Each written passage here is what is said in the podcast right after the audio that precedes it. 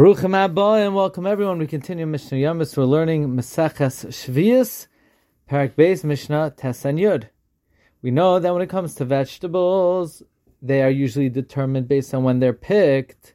However, that's only if they're dealt with usually, meaning they're watered regularly. What what do you do with a vegetable that's not watered regularly? Habatam hasarisim, onions that don't produce seeds, upal hamitzri, and beans from Egypt. Shamana mehem mayim that the owner withheld water from 30 days before Rosh Hashanah, misasrin l'sha'avar.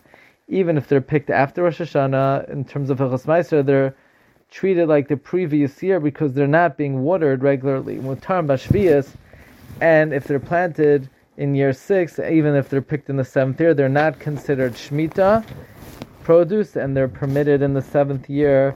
But if you didn't stop watering them 30 days for Rosh Hashanah, then in fact it goes by when you pick it. It's Asr and Shemitah. In terms of Hilchas Meiser, you take off Meiser according to the next, the following year. Bishal but if the onions or the beans are growing in a moist field, a field that absorbs a lot of rainwater,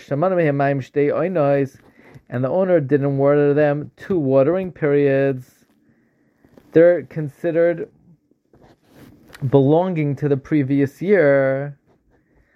Only if the owner withheld watering them two watering periods. Because they don't need so much rain, so you have to withhold two watering periods. The Rameir, this is the opinion of, of Rameir, the Chachamim say shalosh, you have to withhold from them three watering periods for them to be considered from the previous year. Now, the Mishnah, the next Mishnah, Mishnah Yud. Haduluan Shakim Lazera. Gourds that are left connected to the ground, you preserve them in the ground for, for seed.